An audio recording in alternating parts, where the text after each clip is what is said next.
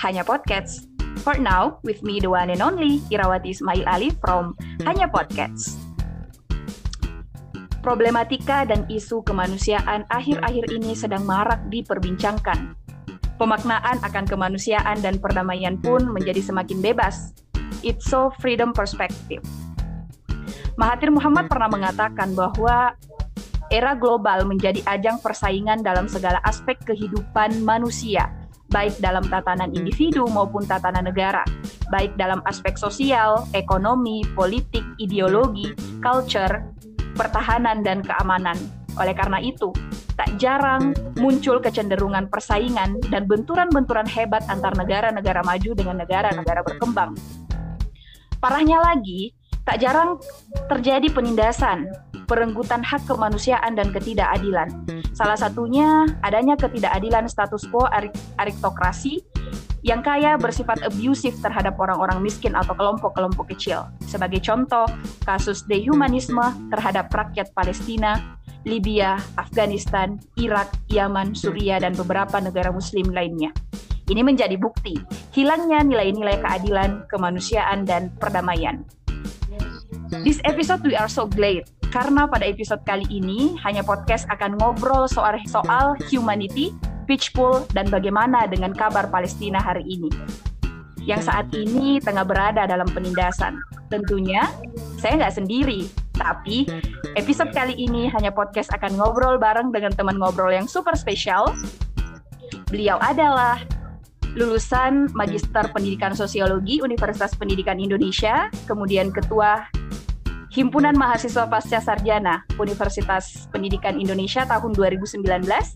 Kemudian beliau juga adalah salah satu kader dari Ikatan Mahasiswa Muhammadiyah Sulawesi Selatan. Dan tak lupa pula teman-teman listener, kalau misalkan kalian ingin mendengarkan referensi dan ingin belajar tentang keberagaman, bisa banget dengerin podcast beliau, yaitu Al Arkam Talk. Beliau juga salah satu podcaster dari Al Arkam Talk. Siapakah beliau? Beliau adalah Muhammad Idris. So welcome to Hanya Podcast Kak Idris.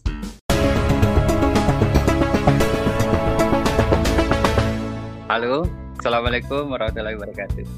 Waalaikumsalam warahmatullahi wabarakatuh. Gimana kabarnya Kak Idris? Alhamdulillah baik dan senantiasa semangat untuk mempelajari hal-hal baru. Alhamdulillah, semoga sehat selalu ya Kak. Alhamdulillah sehat. Demikian juga kepada uh, Ira dan kawan-kawan pendengar hanya podcast. Ya. Amin. So sebelumnya terima kasih banyak Kak atas waktunya sudah menyempatkan join di Hanya Podcast. Terima kasih banyak. Ya, ya baik Kak. Uh, Kak Idris, seperti yang kita lihat hari ini ya banyak sekali terjadi ketidakadilan penindasan, dan dehumanisme antar negara atau kelompok kuasa dengan kelompok kecil. Hmm. Yang saya pandang bahwa hal ini sebenarnya menggerus nilai-nilai kemanusiaan dan perdamaian dalam bernegara. So, saya mau nanya nih ke Kak Idris, bagaimana sih Kak konsep dan pandangan dalam ilmu sosiologi untuk memandang kemanusiaan dan perdamaian itu sendiri? Uh, ya, uh, baik. Terima kasih atas pertanyaannya yang luar biasa ya. Uh, sebenarnya kalau membicarakan tentang kemanusiaan dan uh, perdamaian pada dasarnya uh, merupakan irisan dari banyak fokus studi ya. Jadi termasuk dalam komponen masyarakat dan studi perdamaian, sosiologi dan beberapa bidang-bidang yang lainnya. Uh, akan tetapi belakangan ini saya kerap melakukan mini riset dan studi kepustakaan menyoal tentang topik uh, bagaimana konflik yang terjadi di antara uh, Palestina dan Israel. Ya, yang sebagaimana juga kita ketahui bahwa dalam melacak sosiohistoris tentang uh, kemanusiaan dan perdamaian dalam konteks keindonesiaan pada dasarnya telah menjadi uh, landasan konstitusional kita dalam kehidupan berbangsa dan bernegara yang tertuang dalam sila kedua tentang kemanusiaan dan adil dan beradab beserta penjelasan dan beberapa derivasinya begitu ya.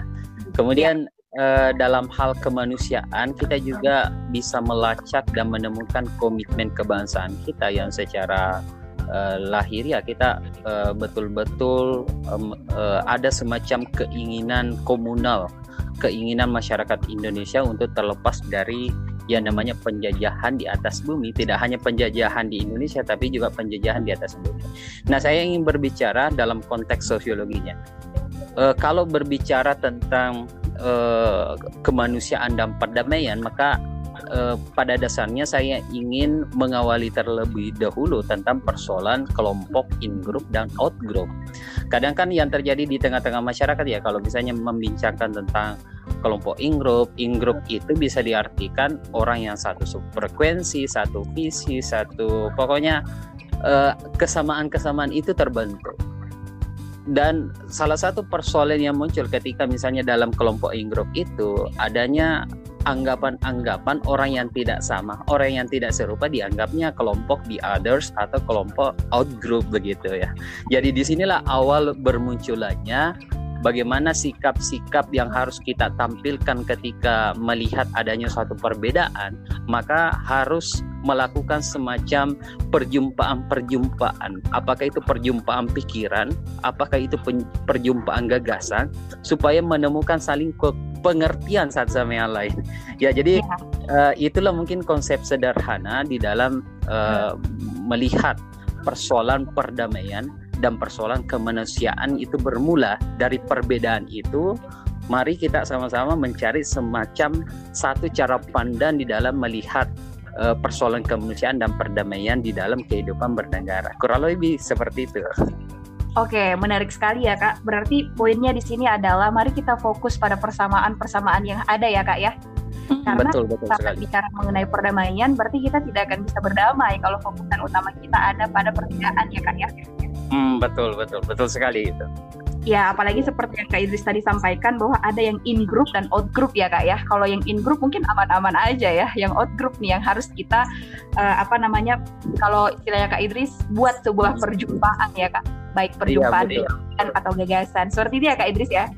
Mm-hmm. Jadi kalau misalnya mungkin tambahan sedikit ya, kalau ya. Uh, berbicara dalam skala makronya mungkin uh, uh, menyentuh hal-hal uh, antar negara dan antar uh, dialog-dialog di uh, antar pura dunia Islam begitu ya. Jadi uh, timbul seperti itu. Dan yang penting harus kita perhatikan sama-sama juga dalam skala mikro antar hubungan orang per orang kita juga harus okay. menca mencari semacam kesamaan cara pandang Betul. untuk mendefinisikan bagaimana kemanusiaan, bagaimana perdamaian uh, seperti okay. itu. Itu aja. Poin yang paling menarik itu adalah mungkin uh, we can start to diri kita sendiri ya kak ya.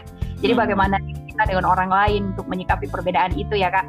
Iya, wow, ini menarik banget Kak Idris. Baik, nah uh, Kak Idris saya ingin mengatakan seperti ini sebenarnya bahwa dalam kita menjalani hidup ya, walaupun mungkin untuk menemu untuk mempertemukan persamaan atau perjumpaan baik itu perjumpaan pikiran, perjumpaan gagasan gitu ya, menemukan kesamaan-kesamaan dalam uh, grup itu supaya kemudian nilai kemanusiaan dan nilai perdamaian itu bisa hadir. Namun tidak bisa kita pungkiri ya Kak Idris bahwa semua orang yang menjalani hidup itu pasti memegang kepentingan di baliknya.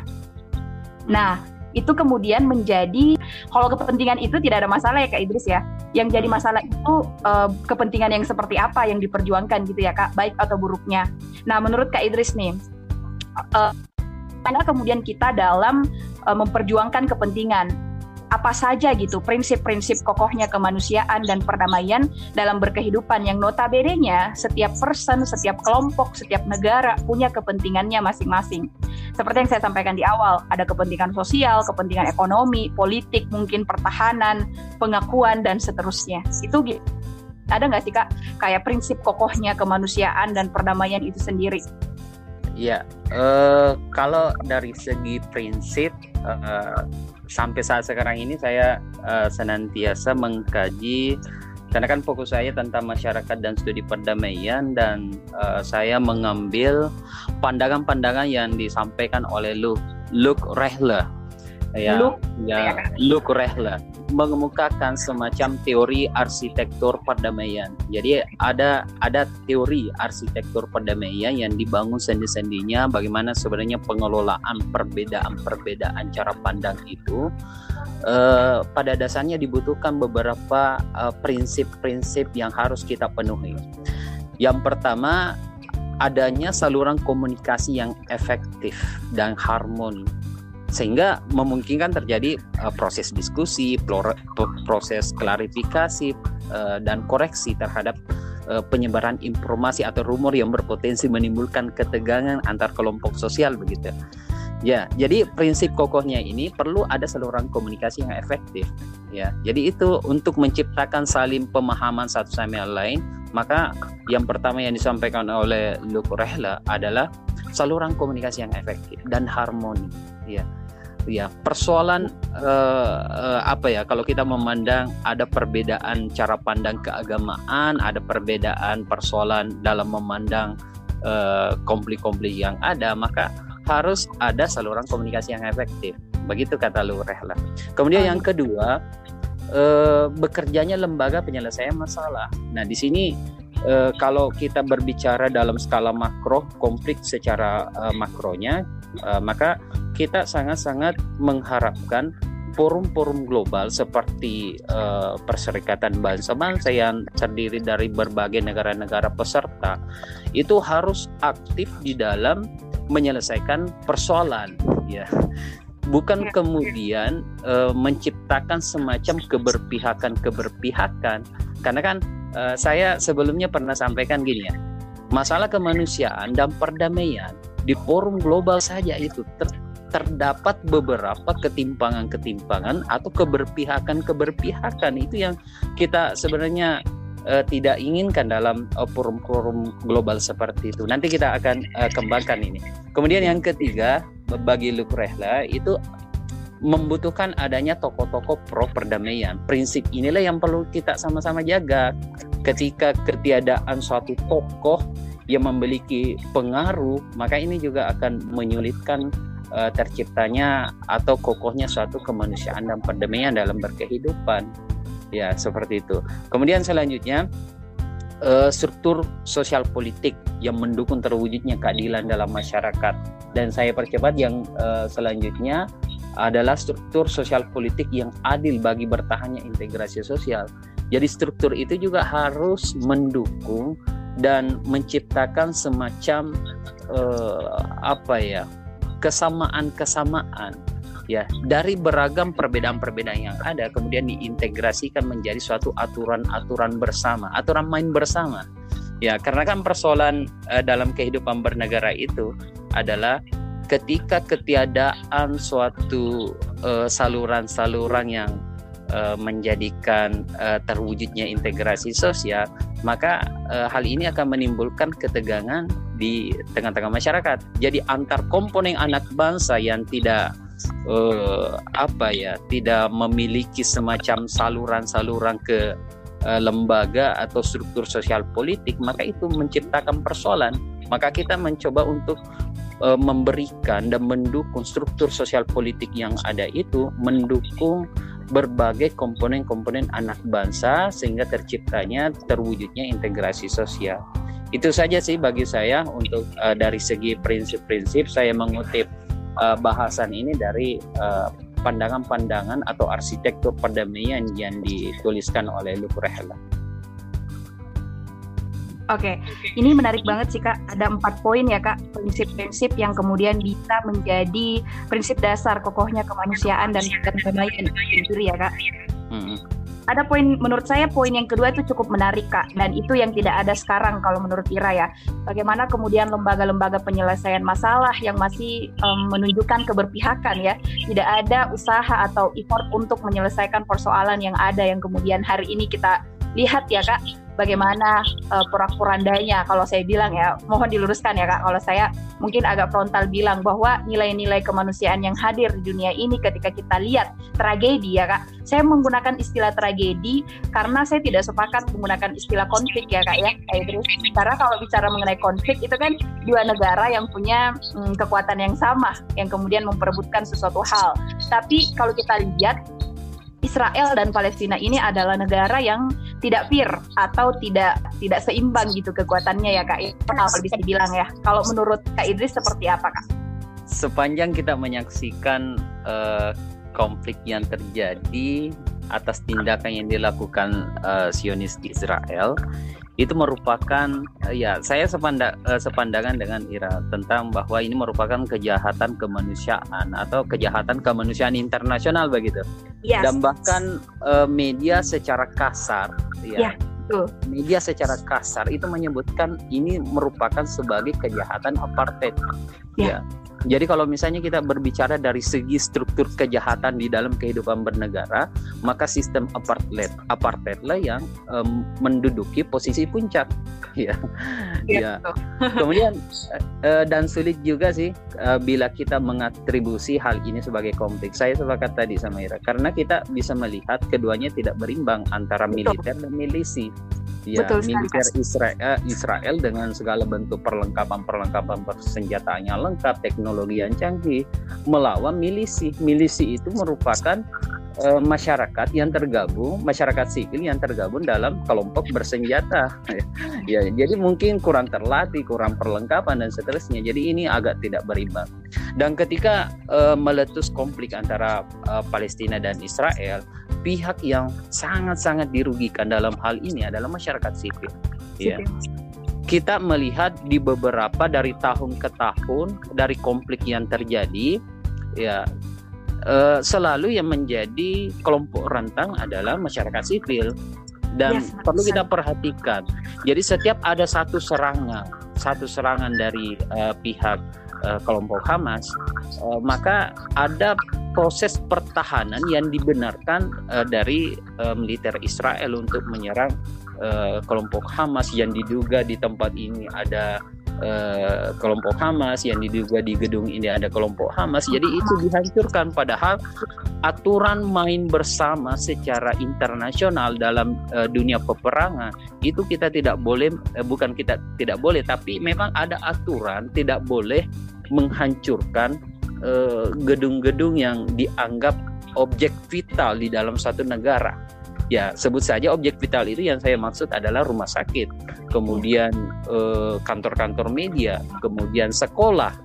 Objek-objek vital itu yang perlu dihindari oleh dalam uh, memahami aturan peperangan di uh, dalam lingkup global dan inilah yang dilanggar oleh Israel. Maka Eh, kita sama-sama uh, mengecam aksi-aksi yang demikian dan uh, baru-baru ini kita juga diperhadapkan pemberitaan tentang pelanggaran-pelanggaran yang senantiasa terulang seperti itu. So karena akan ada dukungan dari dan backingan dari negara-negara bahwa ini merupakan bentuk perlawanan. Betul. Nah, kayak begitu. Dan coba kita uh, melihat atau bahkan apa yang menjadi prediksi dari uh, Yuval Noah Harari ya. Jadi Yuval Noah Harari ini salah seorang guru besar dari uh, Israel yang menulis buku tentang Homo sapiens, Homo Deus, Homo Deva. Yang menyebutkan dalam bukunya bahwa permasalahan kemanusiaan di masa depan itu uh, kadang-kadang hanyalah berakhir dengan angka-angka. Ya tidak lagi dilihat sebagai bentuk keprihatinan dalam melihat persoalan kemanusiaan Ya, jadi persoalan uh, orang yang meninggal saat sekarang ini hanyalah dilihat sebagai angka-angka, tidak kemudian menimbulkan semacam ekspresi kemanusiaan dalam lingkup global bahwa hal ini menjadi perhatian bersama dan harus diakhiri. Ya.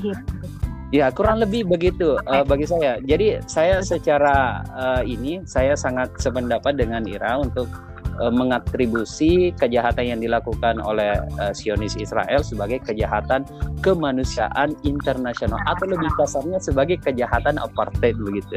Iya, oh, saya kira itu. Apartheid ya kak. Wow, hmm. iya benar banget sih kak. Karena saat ini kan kita bisa lihat hegemoni media, kemudian yang pro itu mengatakan bahwa ini serangan dari Hamas gitu ya. Saya pernah berdiskusi dengan salah seorang teman kak. Beliau membahas kemudian uh, bagaimana strategi Hamas yang kemudian mereka menggunakan strategi bawah tanah dan seterusnya yang sehingga ini ini kemudian yang mungkin tidak terbaca kali ya oleh Israel atau membuat mereka membabi buta ya ingin menghabisi para uh, Hamas itu sendiri sehingga melakukan uh, penyerangan brutal ya penyerangan brutal kalau saya bilang gitu kasarnya.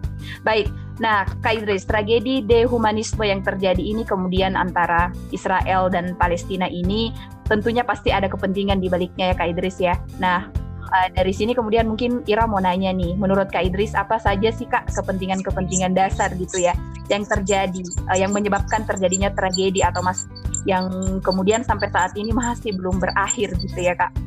Karena kan di sana kan kita tahu bahwa ada tiga hmm. ada tiga keyakinan Yahudi dan Nasrani dan tentunya kita uh, sepakat bersama bahwa semua keyakinan ini kalau kita bicara keyakinan tentunya memiliki kepentingan dan mungkin bisa dibantu Kak Idris menjelaskan apa-apa saja sih kepentingan yang hadir di balik tragedi ini. Uh, wah, kalau melihat dari uh, segi sebab uh, hal ini cukup kompleks baik yeah. segi sosiohistoris dan permasalahan lainnya. Tapi saya coba uh, ringkas karena penjajahan yang terjadi uh, ini bermula saat sebelum dan sesudah Balfour Declaration tahun 1917 pada saat yeah. Inggris memenangi uh, Perang Dunia Pertama yang menandakan Palestina itu lepas dari kendali Kekaisaran Ottoman dan dikendalikan uh, Inggris yeah. sebagai pemenang Perang Dunia Pertama. Ya, yang sebelumnya ya ini kan kalau untuk membangun semacam sekutu-sekutu peperangan ya Inggris, Perancis dan kawan-kawannya lainnya itu sebelumnya ada semacam perbincangan untuk uh, pembagian wilayah koloni-koloni atau wilayah kekuasaan pasca perang. Nah, ya. itu sudah ada perbincangan sebelumnya. Nah, jadi ketika selesai perang, eh, sebelum perang maksud saya, karena kan sebelumnya eh, bangsa Yahudi ini salah satu tokohnya yang Theodor Herzl itu meminta bersama dengan kawannya itu meminta eh, sebidang tanah kepada Kekaisaran Ottoman namun ditolak kan. Jadi Theodor Herzl ini kemudian mencoba mencari taktik untuk kemudian mengambil sebidang tanah di eh, Palestina. Salah satu caranya adalah dengan pihak lawan, lawan dari Kekaisaran Ottoman dari pihak Inggris. Inggris. Nah, cuma di sini uh, kalau kita melihat bahwa sebenarnya kalau dikatakan ini persoalan agama memang iya, memang uh, ada begitu.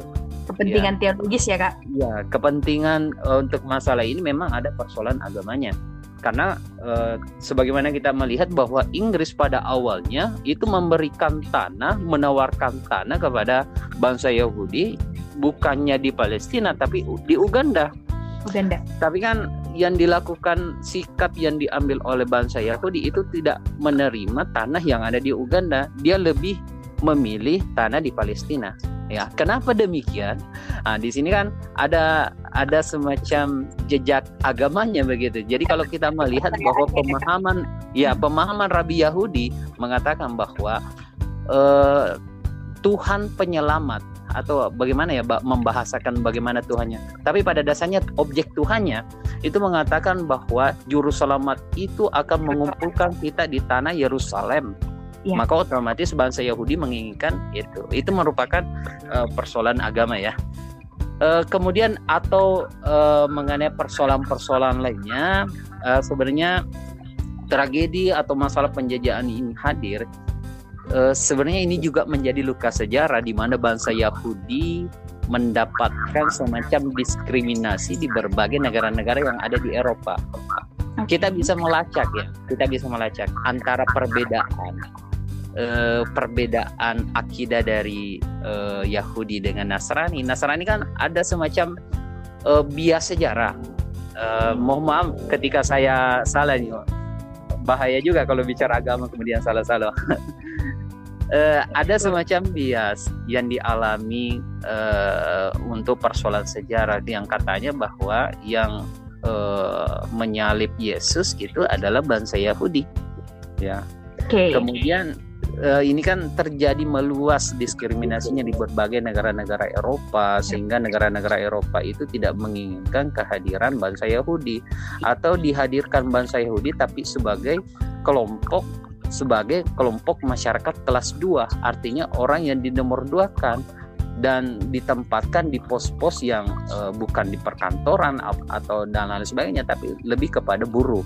Nah, itu diskriminatif yang dialami dan puncaknya tahun 19 uh, eh, 39 pada saat uh, Adolf Hitler itu naik dengan partai Nazinya. ya. Jadi ini menjadi uh, kekejaman yang uh, demi kekejaman yang dialami oleh bangsa Yahudi sehingga mendeklarasikan tahun 1948 sebagai suatu negara. Nah, nah di situlah kemenangan-kemenangan yang uh, dilakukan pendudukan yang dilakukan pendudukan awal yang dilakukan oleh bangsa Yahudi mendirikan suatu negara di Yerusalem di Yerusalem di Palestina dan bangsa bangsa Palestina itu terusir pada waktu itu pada saat gelombang migrasi bermunculan. Jadi ini merupakan jejak sejarahnya ya. Jadi mungkin kalau dikatakan apa saja kepentingan yang mendasari, salah satu kepentingannya selain persoalan eh, kesejarahan juga menyoal tentang eh, agamanya ya. Tapi eh, pada saat ini untuk mencari solusi eh, dari kedua eh, apa ya dari dua komponen ini antara Israel dan Palestina kita tidak lagi berbicara persoalan agama karena dalam uh, hukum internasional itu kita tidak berdebat persoalan agama tapi kita mencoba untuk mencari semacam perbincangan-perbincangan yang secara rasional begitu untuk mewakilkan persoalan-persoalan untuk mengakhiri uh, konflik yang ada di sana. Jadi kurang lebih seperti itu mungkin itu pandangan uh, awal saya ya untuk masalah ini barangkali ke depan ini bisa di, dikembangkan lagi begitu. Sama ya kak, baik. Hmm. Oke, berarti memang uh, hal yang mendasar kemudian yang saat ini banyak terkuak di media sekalipun ya kak tentang kepentingan kepentingan keberagamaan yang hadir kemudian. Bahkan Kak, uh, Ira kan bukan bukan studi soal itu ya Kak, tapi hmm. kemudian ketika saya baca-baca beberapa jurnal yang kemudian diangkat itu memang kepentingannya itu persoalan itu. Bagaimana kemudian penguasaan tanah yang kemudian katanya ada agama yang mengatakan bahwa keselamatan uh, menurut keyakinan agamanya itu ada di tanah Palestina itu sendiri di Masjid Al-Aqsa yang kemudian makanya itu mau dihancurkan dan dibangun kembali semacam tempat ibadahnya mereka. Tapi wallahu alam ya kak. Mungkin itu bisa dijawab oleh ahli sejarah yang kemudian yang lebih uh, paham tentang itu. Baik uh, kak. Nah kalau misalkan kita lihat saya sepakat dengan kak Idris tadi yang mengatakan bahwa untuk mencari solusi atau uh, solusi dari permasalahan ini maka kita ke uh, lihat dari sisi yang lain ya kak ya. Contohnya mungkin dari sisi kemanusiaannya. Kita bisa lihat bahwa ini adalah kejahatan internasional kalau saya bilang uh, kita lihat bagaimana kemudian PBB hingga hari ini belum bersuara tentang itu ya kak ya? Bagaimana kemudian Liga Arab masih memberi masih uh, saja gitu ya mengamini segala nafsu-nafsu Amerika dan seterusnya ya kak? Nah bicara soal itu dukungan Palestina ini juga hadir dari mana-mana ya kak? Alhamdulillah kalau kita lihat uh, bagaimana saat ini begitu banyaknya campaign-campaign uh, untuk Free Palestine dan begitupun dukungan-dukungan dukungan-dukungan untuk Zionis Israel juga datang dari mana-mana ya kak. Bahkan kalau kalau Ira bilang sih almost negara-negara adik kuasa itu mendukung Israel. Sebut saja misal kaum kaum elit yang dari Amerika gitu kak. Nah yang saya menarik di sini kak uh, soal kepentingan. Kembali lagi soal kepentingan.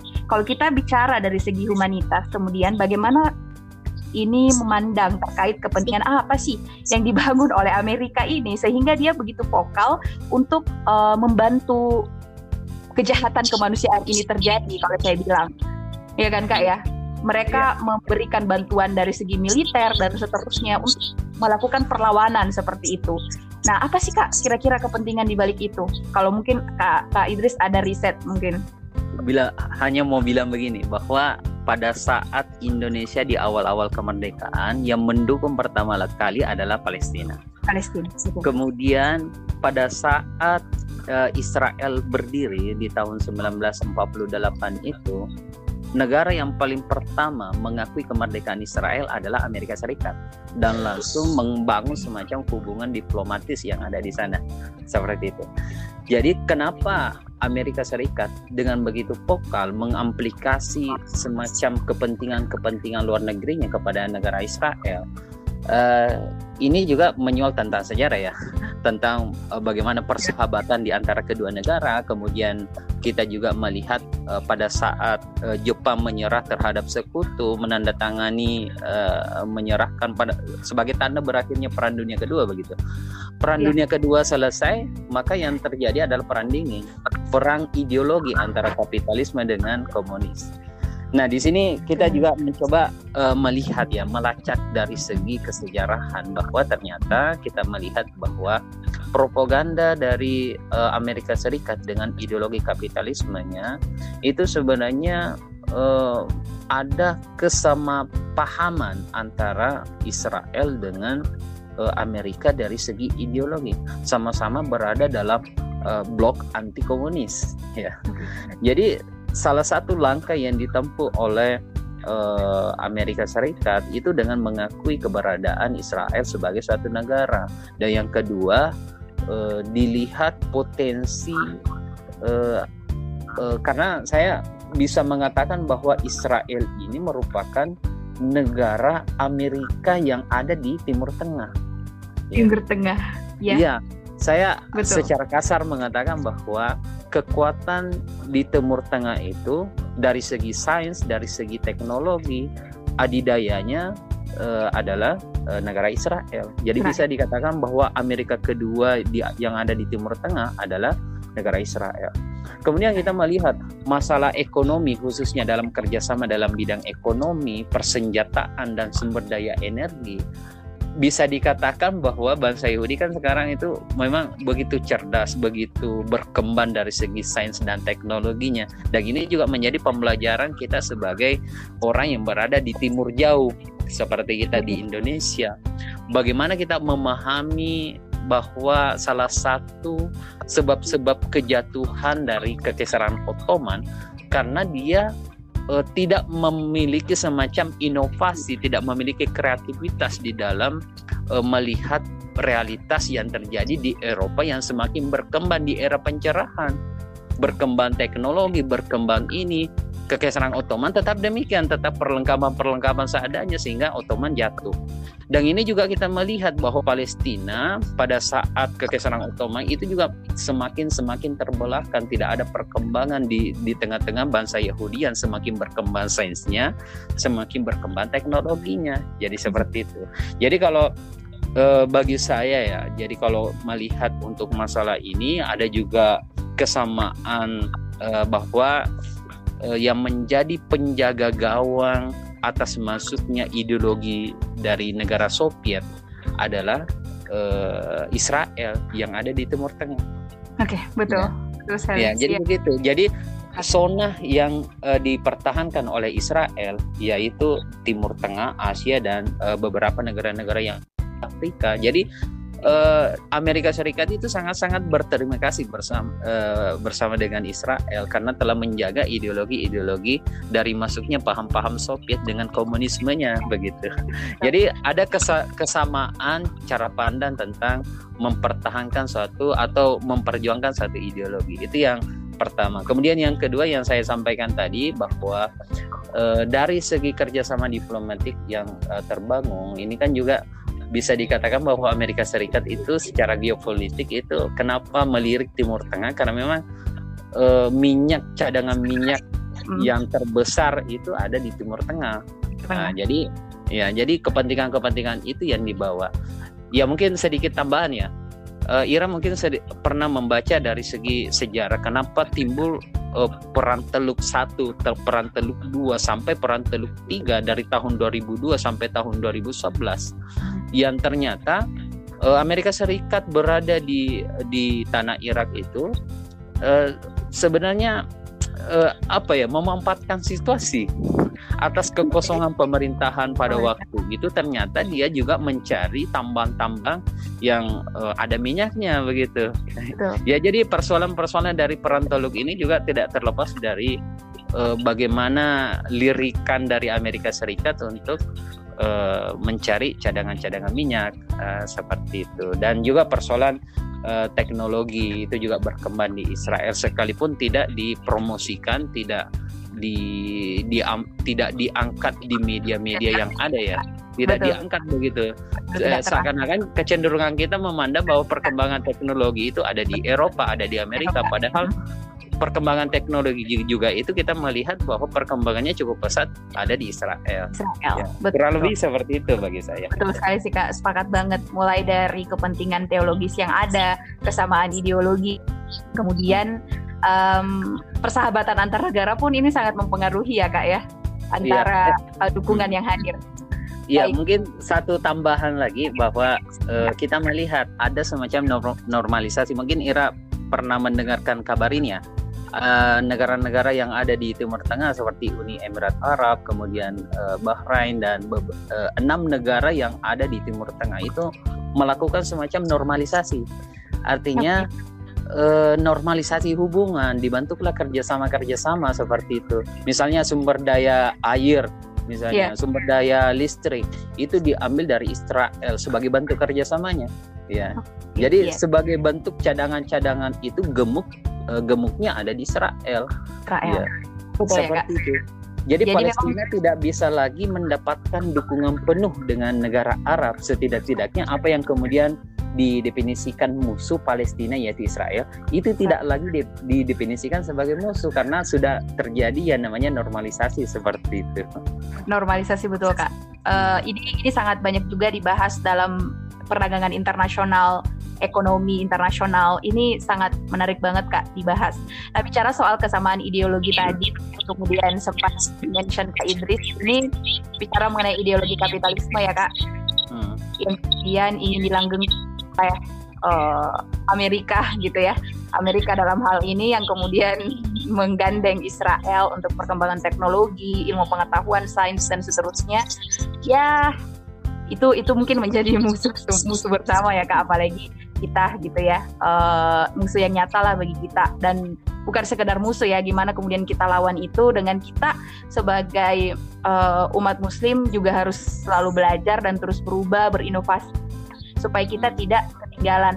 Ini benar-benar nyata loh Kak Idris karena kalau kita lihat di skala kecil ya mungkin skala korporasi atau perusahaan yang mana kemudian ketika perusahaan itu tidak mau berubah atau ketika perusahaan itu tidak mau uh, berinovasi maka sudah kalian pasti akan dilindas oleh zaman. Dan sama pun dengan uh, apa namanya hal-hal yang lain yang kemudian tidak ingin melakukan perubahan ya kak ya. Bahkan Islam sekalipun kalau kita tidak mau belajar tidak mau mempelajari teknologi maka bisa kita tertinggal jauh ya kak ya betul Tapi, betul eh, teknologi uh, dan sains begitu teknologi dan sains betul sekali nah baik kak kita kembali ke poin nilai-nilai kemanusiaan kemudian uh, kak Idris apakah Ira bisa bilang Hmm. Jika nilai-nilai kemanusiaan itu tegak, eh, nilai-nilai uh, kemanusiaan itu berarti general ya kak ya. Hmm. Bagaimana kemudian kita bisa memperjuangkan hak-hak kemanusiaan sebagai manusia dalam bernegara atau berbangsa? Um, apakah kemudian ketika nilai-nilai kemanusiaan itu tegak. Dalam uh, poros atau kegiatan-kegiatan yang ada di dunia ini, maka perdamaian itu akan tegak atau perdamaian itu muncul dulu baru kemudian kemanusiaan itu uh, akan di akan menjadi prioritas atau seperti apa kak? Atau harus selaras? Uh, masalah kemanusiaan dan perdamaian sebenarnya bisa berjalan beriringan. Uh, jadi sebagaimana juga uh, kita melihat bahwa Arab Saudi di tahun 2002 mengajukan uh, Arab Peace Initiative ya dan tahun 2007 kemudian diadopsi di Liga Arab ya. uh, ada beberapa syarat yang harus dipenuhi uh, untuk uh, kemudian menciptakan semacam perdamaian. Mungkin saya konteksnya ke Israel sama Palestina ya, mungkin tidak secara umum. Ya. Uh, tiga syarat yang harus dipenuhi ketika uh, bagaimana hubungan Israel dan uh, hubungan uh, Palestina itu bisa guyup yaitu uh, bagaimana penarikan seluruh pasukan Israel di Arab itu termasuk di tepi barat dan Gaza dan menjadikan Yerusalem Timur yang menjadi uh, tempatnya Al-Aqsa kan uh, Yerusalem Barat kan itu wilayahnya Israel. Namun ditolak secara kategoris oleh Israel dan Amerika. Makanya saya ingin mengatakan kalau berbicara tentang uh, kemanusiaan, berbicara tentang uh, kedamaian, maka ini harus berjalan beriringan. Tidak kemudian menciptakan kedamaian namun mendegradasi nilai-nilai kemanusiaan. betul. Maksudnya apa? ketika uh, forum global itu secara fokus ber, berbicara tentang kedamaian, namun tiba-tiba ada negara-negara yang pemenang uh, Perang Dunia Pertama ya. memveto keputusan dari uh, apa ya keputusan dari negara-negara yang ada yang sudah sepakat, namun dipeto ya. ya itu yang menjadi persoalan. Ya makanya di banyak forum-forum global itu kan Amerika itu senantiasa berperang uh, apa menimbulkan Eh, kesan-kesan yang uh, apa ya kurang bagus dalam uh, perjalanan sejarah sejarah dunia-dunia begitu. Ya kurang okay. lebih begitu bagi saya. Jadi kalau misalnya dikatakan yang mana lebih didahulukan, maka ini senantiasa harus uh, tidak kemudian di, ya tidak kemudian di, didikotomikan, tapi ini berjalan beriringan ya antara kemanusiaan dan perdamaian. Baik, harus selaras dan berjalan bersama ya kak ya. Hmm, betul. Baik, nah kak uh, kira-kira menurut Kak Idris nih, uh, apakah akan ada perdamaian antara Israel dan Palestina setelah kemudian kita membahas kepentingan-kepentingan yang hadir atau apa hal yang ingin diperjuangkan oleh masing-masing pihak? Menurut Kak Idris pribadi, apakah akan ada perdamaian itu? Melihat peta politik Israel sekarang ini ya, uh, di, uh, yang sekarang dikuasai oleh partai sayap kanan Yahudi atau lebih mudahnya kita pahami sebagai kalangan fundamentalis. Mungkin okay. uh, sebagai pencerahan bukan pencerahan sih tapi sebagai pengetahuan kepada teman-teman pendengar uh, hanya podcast terminologi kanan dan kiri itu kan uh, dalam perpolitikan di dunia barat kan selalu di uh, apa ya antar kalau kanan itu sebagai kelompok fundamentalis kalau uh, atau bisa dikatakan konservatif. Kelompok yeah. kiri adalah kelompok-kelompok yang uh, kemudian menginginkan ada perubahan-perubahan dalam uh, struktur politikan di dalam satu negara. Ya, karena ini juga pengaruhnya demokrasi yang ada di Yahudi, ada sayap kanan. Ya, sayap kanan ini yang di antara visi utamanya yaitu melanjutkan aneksasi di tepi barat yang kemudian didrive oleh uh, pimpinannya yaitu Netanyahu yang sudah disepakati oleh parlemen uh, Israel. Jadi bisa dikatakan ya. bahwa apa yang menjadi pertanyaan tadi bahwa kira kira-kira perdamaian ini bisa hadir nggak di tanah Palestina? Jadi yeah. kalau kita melihat visi perpolitikan uh, sayap kanan Yahudi dari yang dipegang oleh Netanyahu, dia itu senantiasa melanjutkan aneksasi yang ada di tepi barat. Jadi setiap ada konflik yang terjadi uh, selama konflik itu maka semakin uh, sebidang tanah itu akan dimiliki oleh Israel. Ya. Israel. Mungkin mungkin yeah. Ira uh, pernah membaca begini, format yang ditawarkan oleh PBB di tahun 1960-an itu kan ada pembagian ya pembagian antara uh, dua negara ya yeah. uh, kita harus uh, begini ya uh, saya ingin uh, berbicara begini bahwa keinginan orang-orang uh, Islam kan itu menguasai, menguasai secara keseluruhan tanah Palestina di yang ada di bumi Syam. Yeah. Cuman salah satu konsekuensi internasional karena kita kalah perang maka otomatis ini merupakan mandat Inggris kemudian uh, karena tidak bisa diselesaikan maka menjadi uh, wilayah resolusi dari PBB. Eh, ya, sebagaimana informasi kepada teman-teman bahwa kita sudah ada 700 lebih resolusi yang uh, dimunculkan yang dikeluarkan oleh PBB Dewan Keamanan PBB untuk mengenai masalah persoalan Israel dan Palestina. Ya, jadi kalau misalnya uh, melihat uh, so, dari segi solusinya kan yang ditawarkan adalah uh, two state solution adalah dua negara di dalam suatu kawasan itu ya yeah. ya cuma yang menjadi peta perpolitikan yang ada di Timur Tengah kan berubah pada saat era Trump ya mungkin era Bet sudah baca yeah. sudah uh, mendengarkan uh, kabarnya pada saat uh, ibu kota dari Israel itu dipindahkan ke Yerusalem yang pada Yerusalem. awalnya di, ya yang pada awalnya kan di Tel Aviv. Kemudian pada saat Tel Aviv. era Trump itu bersama-sama dengan Israel Netanyahu memindahkannya ke Yerusalem secara sepihak. Ini kan persoalan ya, utamanya karena karakter ya. dari negara Amerika Serikat dan Israel itu bersifat unilateral, mengeluarkan ya unilateral. Mengeluarkan semacam kebijakan-kebijakan secara sepihak tidak kemudian dihadirkan Palestina sebagai orang yang terpinggirkan di situ. Itu kan menjadi persoalan.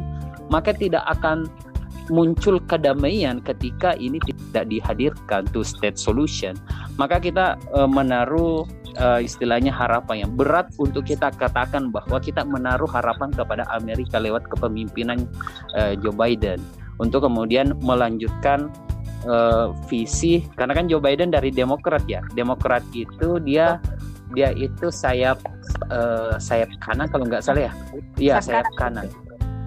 Konservatif. Ah, ya, sayap kanan. Jadi salah satu yang uh, diperjuangkan di, di uh, sayap kanan itu adalah uh, dari visi dari Bill Clinton untuk tentang two state solution, dua negara Ya, kalau Trump kan dengan Partai Republiknya itu menginginkan one state solution. One Jadi one state solution itu konsepnya ada satu negara, otomatis bangsa yang satu itu ya, di dipinggirkan. Dipinggirkan. Ya. Ya, artinya diusir seperti itu. Jadi solusi yang ditawarkan seperti oleh Demokrat ini, ya solusi yang ditawarkan oleh Demokrat ini melalui Joe Biden itu sebenarnya eh, berkesesuaian dengan keputusan Dewan Keamanan PBB atau garis-garis perdamaian yang ditentukan bahwa Yerusalem Timur itu miliknya uh, Palestina, Yerusalem Barat dan beberapa kawasan-kawasan lainnya itu dimiliki oleh Israel. Sekalipun kita berat untuk e, berterima karena memang 55% daratan Syam itu dimiliki oleh Israel dan 45% itu dimiliki oleh Palestina. Ya, keinginan umat Islam itu pada dasarnya ingin menguasai secara keseluruhan. Okay. Tapi sangat yeah. sangat disayangkan karena kita adalah peserta or, peserta perang yang kalah jadi otomatis mengikuti aturan internasional. Karena kalau untuk memperjuangkan untuk mem, uh, uh, apa ya menginginkan keseluruhan tanah itu maka timbul uh, konflik lagi begitu. Jadi Baik. yang yang itu tidak uh, tidak kita inginkan. Betul. Nah, uh, permasalahan yang terjadi di era Trump karena kan terlanjur uh, gini ya, terlanjur sudah dipindahkan uh, ibu kotanya. Ibu kotanya. Ya, maka permasalahan selanjutnya kenapa tidak damai-damai sampai saat ya. sekarang ini? Ya. Karena Yerusalem itu adalah keinginan dari uh, Palestina bahwa itu merupakan ibu kota dari Palestina. Yerusalem okay. mengklaim sebagai ibu kotanya. Tidak mungkin kan terwujud di bawah kepemimpinan Joe Biden dengan two state solution tapi satu ibu kota yang sama-sama menjadi ibu kotanya. Ya. Betul ya, betul. Ya, jadi jadi itu yang menjadi uh, persoalan dan mudah-mudahan uh, ke depan ini tidak tidak ada lagi kejahatan-kejahatan yang muncul kejahatan-kejahatan kemanusiaan tidak berguguran lagi masyarakat sipil dan tercipta perdamaian-perdamaian yang uh, adil dan seadil-adilnya begitu. Adil-adilnya. amin. begitu bagi saya. Amin amin ya rabbal alamin. Baik.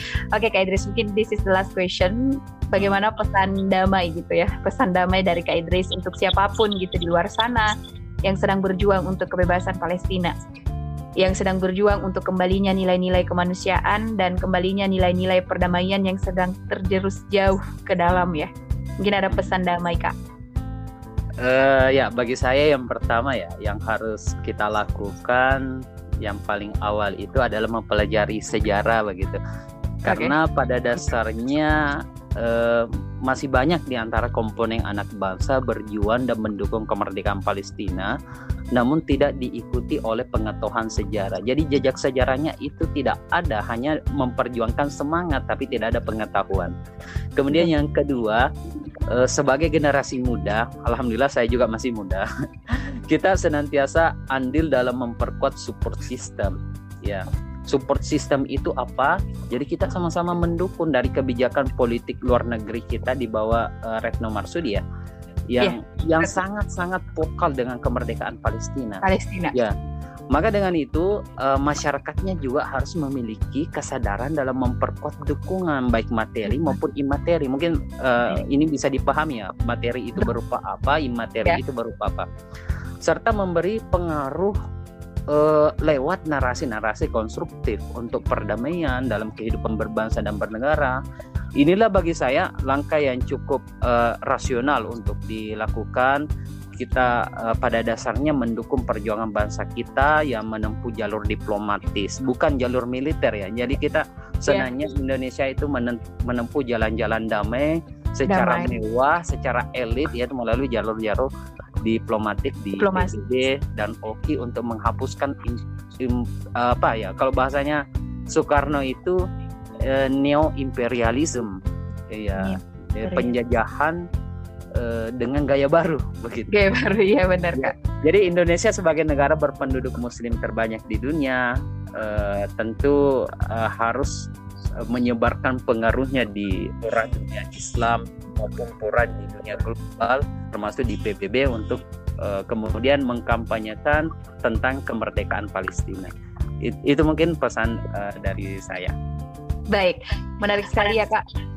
Hmm. Poin yang pertama kemudian mari kita belajar bersama, mari kita belajar sejarah bersama gitu ya Kak. Mari kita belajar strategi bersama untuk meningkatkan uh, dukungan kita, support kita gitu ya kepada kebebasan Palestina. Mungkin nanti kapan-kapan ya Kak bisa dibahas di Al Arkam Talk atau di hanya podcast tentang sejarah detail gitu ya tentang bagaimana hubungan uh, kedua negara tersebut ya Kak ya. Semoga lah ada kesempatan. Insya Allah. Insya Allah. Baik, makasih banyak atas wawasan dan opini yang kemudian disampaikan pada kesempatan kali ini, episode kali ini. Ini adalah episode pertama uh, Ba'da Ramadan. Alhamdulillah. Ini tentunya akan memberikan insight baru, wawasan baru buat saya pribadi dan tentunya kepada seluruh listener dari Hanya Podcast untuk terus berjuang dalam kebaikan, menegakkan nilai-nilai kemanusiaan, mengutuk perilaku ketidakadilan, membela kaum-kaum tertindas. Terima kasih, Kak. Ya, sama-sama. Baik.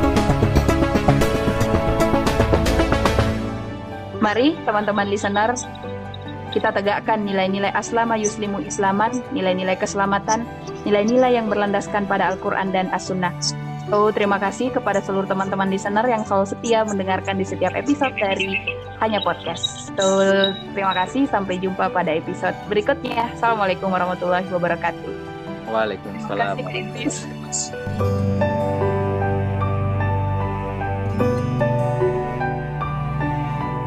Música